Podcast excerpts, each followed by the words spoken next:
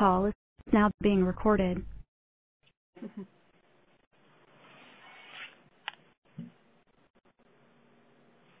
Are you there? I am here.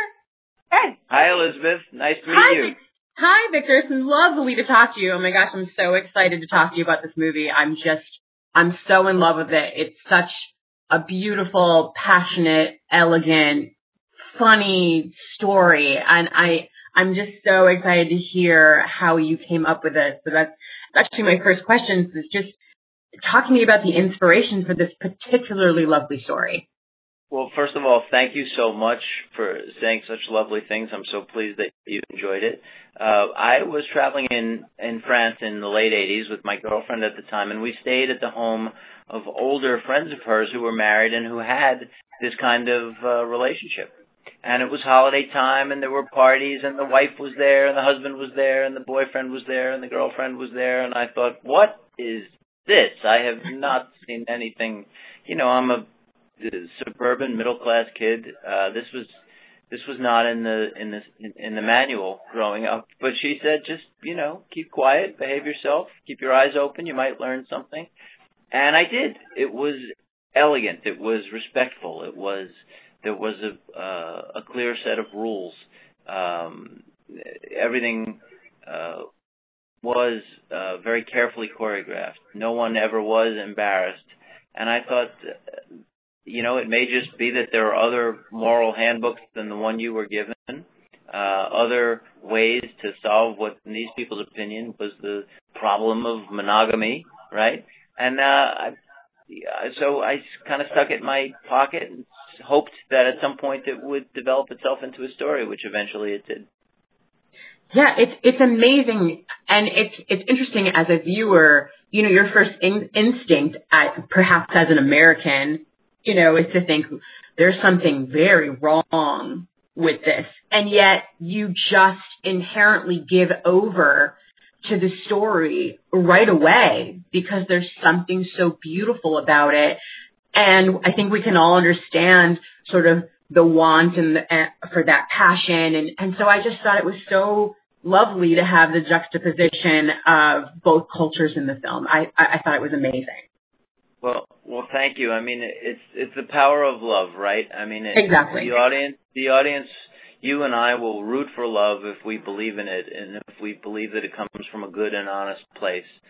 Uh, and I think it's stronger than the conventions of man. Exactly. Yeah. So, so did you have, as you're writing this particular script, did you have Anton and Berenice in mind already? I think Anton was still in high school when I wrote the first draft thing. Um, you know, I wrote the first draft in 2007, and it took until oh wow, uh, two, yeah, it took until 2013 to to uh, get into production. So I guess Anton joined the project um, probably late mid to late 2012. Uh, you you can't really have anyone in mind when you're uh, you know that far from I imagined that it would be a long time because it always is for a first indie feature mm. uh when you're that far from production but I will tell you this when I saw Anton in 2011 in his film Like Crazy with the yeah. wonderful Felicity Jones I called the producers from the car on the way home and said is there any way we can give this to Anton Yelchin? And I knew at that moment that I wanted it to be to be he. And and and um uh, ultimately, I would think that there was a, a certain amount of rewriting of dialogue for him, although not too much, but some. You know, you hear a person's voice, you get it in your bloodstream, you tailor things a little bit. And in Berenice's case, you know, Elizabeth, it's a very short list of authentically French, beautiful, incredibly warm, intelligent, uh, well spoken in English, internationally famous French actresses. It's a shorter list than you think. So you have yeah. to wait until you have to wait until someone you know falls in love with the material A and is available B. I mean, and this can be a this can be a while. But uh, fortunately for us, she and for her, she was in Skyfall, and uh, so that sort of gave her the box office clout, if you will, to be the lead in in a in an indie film. And uh, we had a lovely lunch with her uh, in Santa Monica, the producers, Bonnie Curtis, Julie Lynn, Berenice, and myself, and uh, and she said yes. Oh, so lucky. She's just so perfect for this role. She just she just steals the two of them together are just electric in this most comfortable, beautiful way. There's just something I can't quite put words to. They're just the casting is just perfect. Uh, I'm so glad you feel that way. You know, movies like this rely on screen chemistry, which is not something you can be sure of until the day. You know, you right. can hope, you can hope, and you can guess, and you can gosh, they seem to have it in rehearsals, but until you see it on the screen, you're just not sure, not a hundred percent. And and I I give Berenice uh, a, a ton of credit in this area. You know, she is the one who communicates with her eyes, with the way she touches him, with the way she holds his head in her beautiful hands, how she feels about him. It's not all in the lines, and it's not exactly a note you can give an actress. Please love the actor they have to, right. you know, bring this naturally to what they're doing. But she is, as you see her uh, on the screen, she is in real life. She's an extremely warm and and loving person, and she radiates that uh, with Anton. And and I, I believe that that is the he responds, of course, but I believe that as an, the older of the two characters, uh, the one with more power, if you will, in terms of the Mm-hmm. balance of power of the relationship, I believe the responsibility is principally hers. For sure, yeah, no, and that is, it comes through very successfully. So I, I imagine that must have been just lovely to work with them because they just seem to get it. Yeah, you couldn't ask for for better partners, and and in the, in any movie, but certainly in a in an intimate story like this, you know, your lead actors especially really do become your partners. I mean, you're all in this together. You you know, you're trying to talk through some some pretty complicated sets of emotions for their characters. You're trying to help them uh, to see clearly what's going on in the scene and in the greater picture. You're answering questions about the backstory. I mean, both of these actors have an enormously intellectually responsible uh, method of going about their business, and they want to know, you know, where this person went to school and what this person thought when they were 18, and you'd better have those answers. You know? Exactly. So, but but you you appreciate that uh, curiosity, you appreciate that attention to detail, that energy, and that passion um, Anton is, you know, you have conversations with him that that that are the tip of the iceberg of the conversations that he has with himself before he ever walks out in front of a lens. This is an enormously well prepared actor, and Berenice too. And don't forget, Berenice is working in what is uh, arguably her third language, because her Spanish Wow. is fantastic. So you know, here's a person who's who's who's been who's been presented with all you know. Some of the sentences are complicated and the vocabulary is a little bit advanced, and she learned everything. She speaks like a native speaker, and it's because of hard work. It's because of of home study. It's because of you know not allowing themselves to to come to the set until they were 100% ready. And that's also not a note you can give. That's the professionalism of the of the actor in question, and you're endlessly grateful. That's great.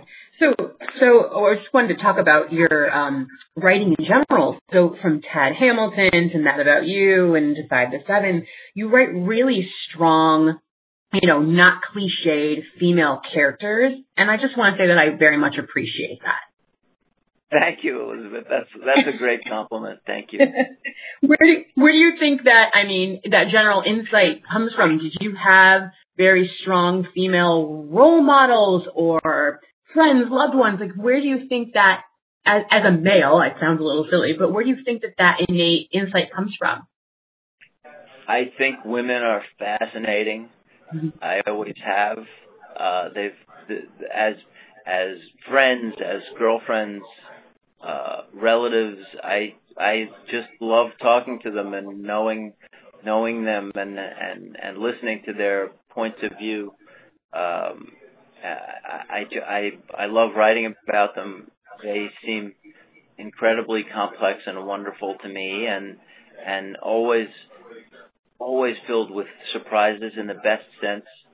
Um, that I I don't know because I'm a man, but it seems that they go through life in a very profound way, and and that and that they experience things that perhaps I I don't experience. Certainly some things like childbirth, for example, Right. but other things also. uh, and I want to know, you know, what what they're thinking. I want to know how they see it. And so I always ask, and and uh, there there have been thousands and thousands of hours of long talks with everybody, and so I guess that's that's part of it. Uh, I just really like them. I like them. that's good to know. I mean, it's very clear from the dialogue that you write, and and, and as a as a woman and as an audience member, it is trust me much appreciated. So thank you very much for that. I'm so glad. Yeah.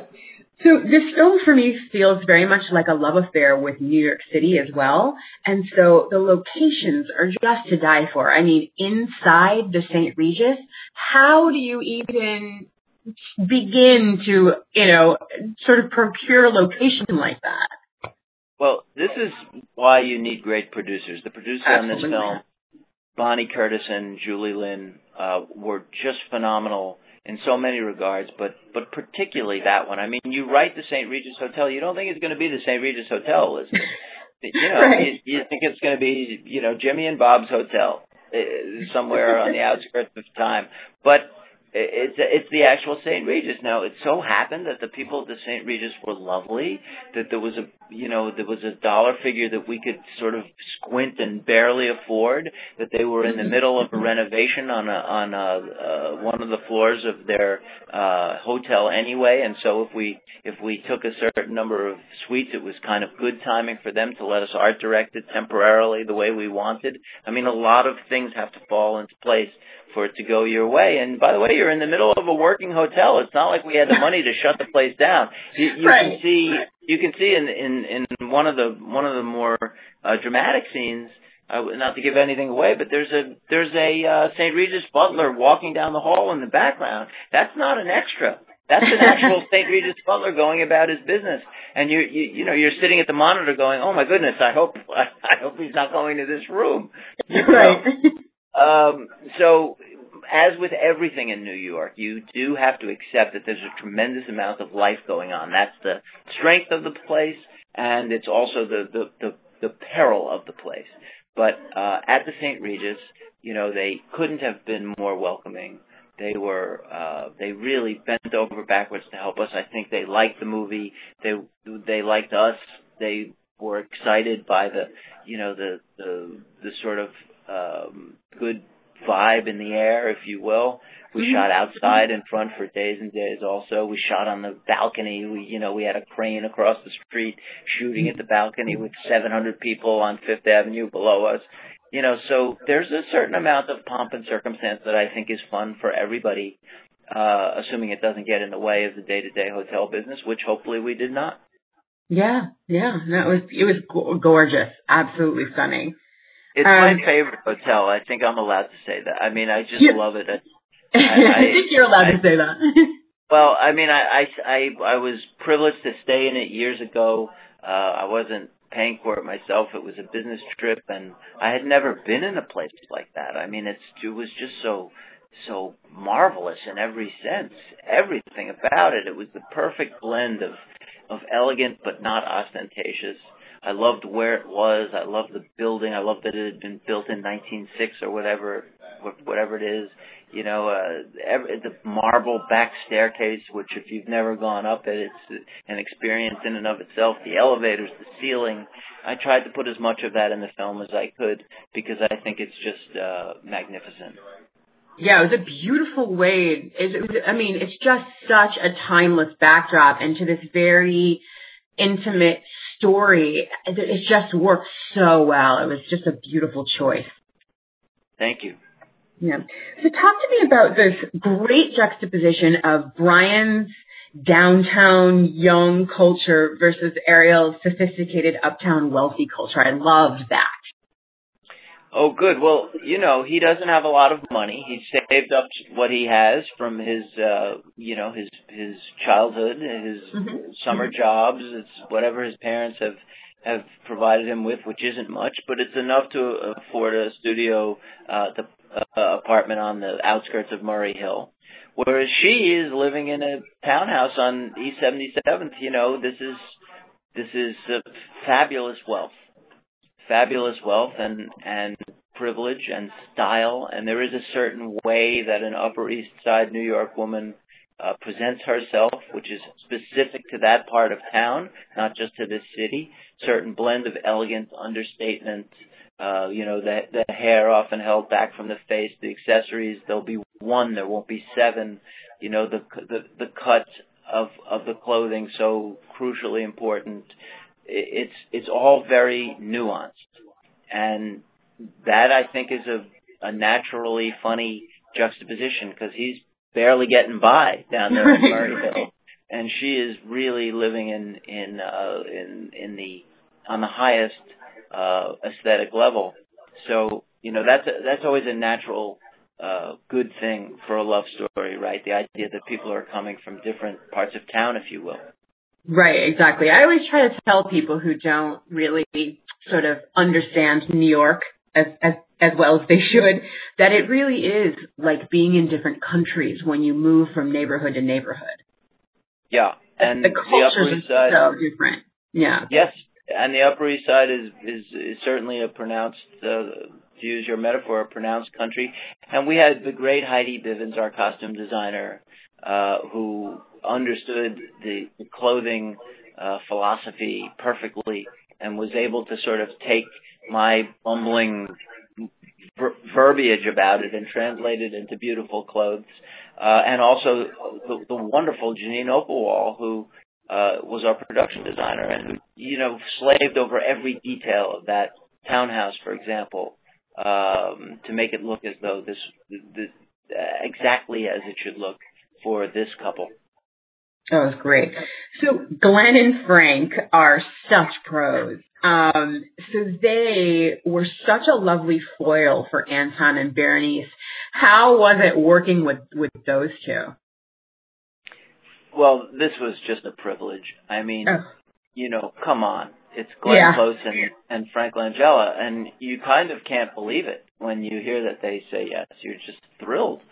Uh, well, first of all, the most important thing to me was that we didn't, that we went uh, in another direction than so many other films I've seen with the shrill harping parents and no mm-hmm. one's good enough for my son and etc. I didn't want that rhythm. I didn't want that melody verbally, sonically, and I didn't want it uh, in terms of character either. I wanted a surprise, and so it it seemed sensible to me to to cast someone who's so you know gracious and lovely as Glenn, and someone who's so subtle, uh, that magnificent baritone that Frank has. You know, these are not the cliches of anybody's parents. They they are expressing points of view that are different from one another, and I hope surprising in terms of your expectations about what the mother and the father might say in this situation. How many movies have you heard where the mother says, "Oh my God, this is an outrage," and the father says, "Hey, good for you, son. She's so beautiful." I, I, you know, I didn't want any of that. Uh, yeah. I, I, you know, I, I, of course, I had my own parents in mind to a great degree. Uh, they're not. I think they they would be the first to say not as elegant as Frank and Glenn, but I think they would also say, you know, that they wish they they could be, and that the, those are people who they really look up to and admire. Uh, so, and then of course there's the sheer talent and skill of these people. I mean, you're working with, you, you know, tens of thousands, hundreds of thousands of hours of experience. They have smoothest swings, Elizabeth. They just are so gifted, so plainly gifted, and you see it. You see it up close. It's not a mistake that they are where they are, that they've done what they've done. It's it's it's massive, and and the idea that it's in you know your project is such a gift, and that's all you that's all you can think of, and then you try and you know uh, summon your courage and and and tell them how you think something should go or what your suggestions are. But it turns out they're both lovely and they're your partners and they want it to be great and they joke around with you. And you know, in Frank's case, he's really become a mentor and a dear friend over the course of the last two years. I mean, uh, this is my first time as a director, so I was uh, I had a lot of questions just about how the business is from this perspective and Frank always has great answers. Oh, that's such a that's so lovely to hear. You know, you you idolize somebody and you and you have sort of like a picture in your mind what they might be like, and then to hear that there's just so giving in that way is just so refreshing. It's so nice to hear. It makes all the difference. You know, it's always better to have a warm set, which I mm-hmm. I, I, I really believe this one was, uh, because people are more relaxed, and I think when you're relaxed, you do your best work. But it's also it becomes when you really do care for each other, it becomes a, a collective endeavor on a on a on a different level, you know. And and I, I believe it's ultimately better for the work also. Yeah. So when you write in general, what what is your process like? Can you take me through that? Uh, with pleasure. I I generally know where I start and where I want to end. I generally mm-hmm. have a, a few signposts in the middle that I know I want to go past. Uh, and the rest of it is is a process of finding it out on the page, trying it. If it doesn't work, trying something else. Uh, I always start with theme, Elizabeth. What is mm. what is it that this movie is about? Now, theme is different than message. I don't have right. messages in in my work. At least I try not to. It's not my place to tell you what I think. It's my place to raise the question and let you decide what you think and and if I can do a good job of entertaining you and and articulating both sides of the argument, so that maybe you and whoever you saw the movie with are still talking about it on the ta- in the taxi on the way home, then then I'm extremely satisfied. But theme is very important, issues very important, character hugely important. Who is this person? What would he or she say? Is he or she going to be funny here? And if so, how is he or she going to be funny? Is it true to what we've seen from them before? Is it true to what they're going to be doing later in the story? Is it true to the way people live on Earth? And if it isn't, you got to find something else. Yeah. Yeah. What do you how how long this is a very strange question, but as as a writer myself, I have actually gotten through um my uh, partially way, I should say, through a feature and I am literally stuck in transition. so I I know exactly how it, how it ends but I am stuck on literally page 46 and I've been stuck on page 46 for seven years. So what do you do when you get blocked?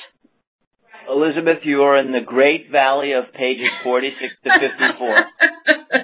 this is a known hazard. There are si- there are there are metaphorical signs up in the psyche of the collective writer saying, "Look out for pages 46 to 54." Oh God, it's awful. I mean, so structurally speaking, you're sort of in the middle of the story, right? Yeah. And yeah. that and that means that you've that you're for many movies that means that things are going to about to change gears a little bit. Mm-hmm. So you have to pick you have to pick your gear.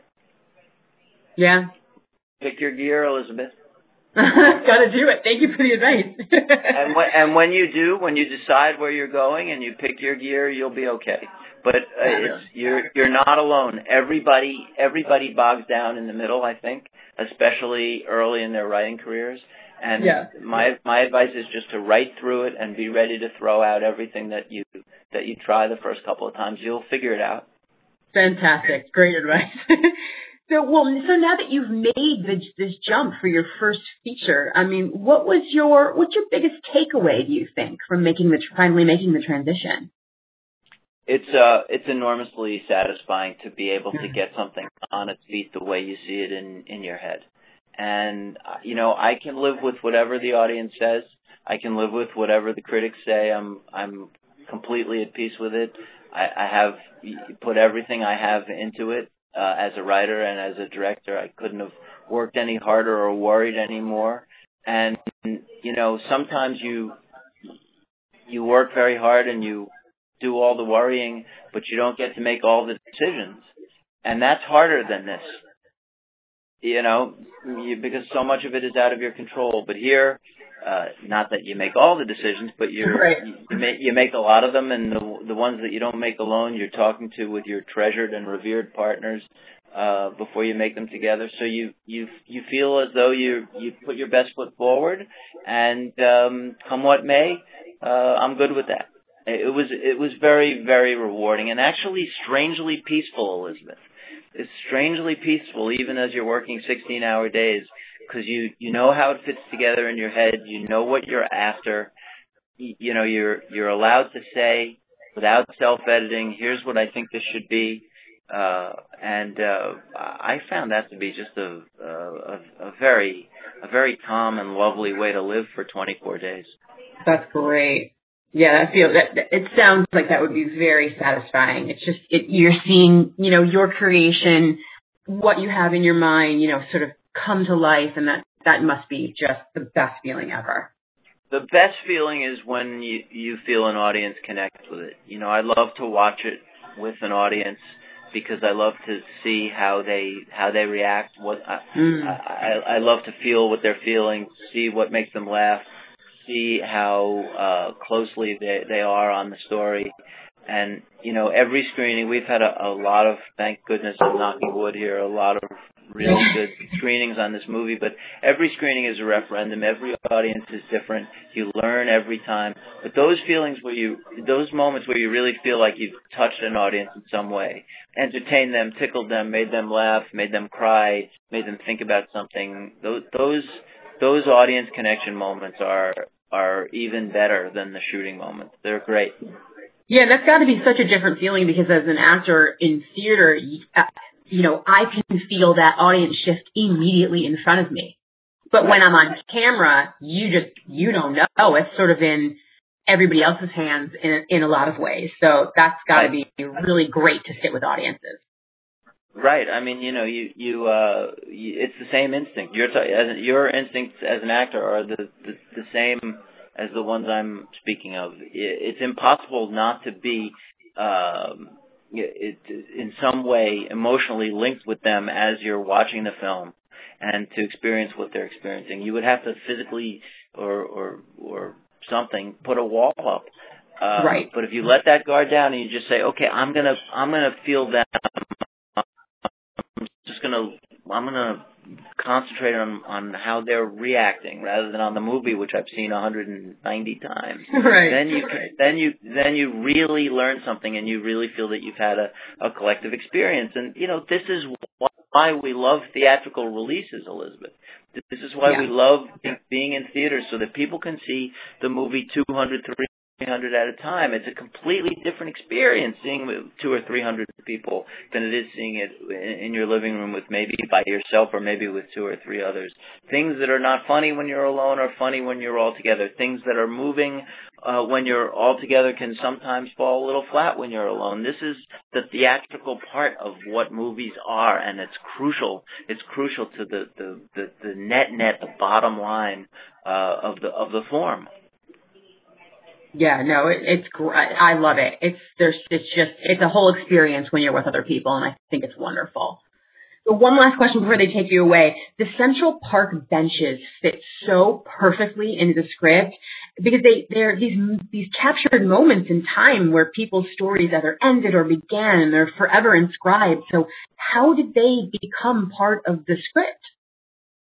Well, uh, I've been aware of the benches for some time. Uh, they're one of the many things that I love about Central Park. When I go there, which is as often as I can, uh, mm. living in LA, uh, I always read the benches. They never fail to inspire me. They are so uh, articulate and moving and funny and fearless you know, it's a it's an unbelievable thing how well New Yorkers write when you when you say here are three lines. What would you like to say for all eternity?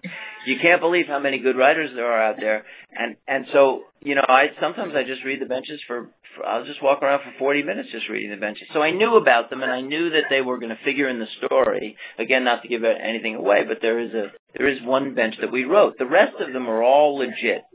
And this happened because Bonnie Curtis, uh, one of the film's two producers with Julie Lynn, said, uh, "You need an overture for this movie. You need a, uh, you need to stake a, an emotional claim at the top of this film. Tell the audience where it lives in emotional terms." And I thought that was a very good idea. And my idea was to use the real park benches. So we have a loyal legion of PAs and interns, and we sent them out into Central Park. There are, don't quote me on the numbers, but something like 9,100 benches. I think oh my God. more than 6,000 of which at the time were inscribed. And and I said, please write down anything that makes you laugh or moves you. And by the way, please tell us where it is, so that we're not wandering around like idiots looking for. And they gave us a thick booklet, and we all read it, and we sort of cross-checked our lists of the ones that we thought were funny and interesting and moving. And uh, but what I didn't know, what I didn't know was that it, they were going to be good chapter markers because the mm-hmm. experiences that they describe are so universal that they relate to what you've just you know what you're about to see in a, in an unexpected way. Um, and I and I thought uh, subtly that made exactly the comments I wanted to make, which is that you know there are huge things even in seemingly small lives. Yeah, it's gorgeous. I'm just such a fan of it, and I think it all came together so beautifully and I'm very, very excited to write about it and just so thrilled to be able to talk to you this morning. Thank you, Elizabeth. The, the pleasure is mine. Thank you so much. It was it was it was just great speaking with you. Absolutely. Have a wonderful rest of your day, and I'm looking forward to whatever comes next from Victor Levin. Uh, thank you so much. I look forward to the next time. Thanks. All right. Have a great rest of your day. You too. All right. Bye bye.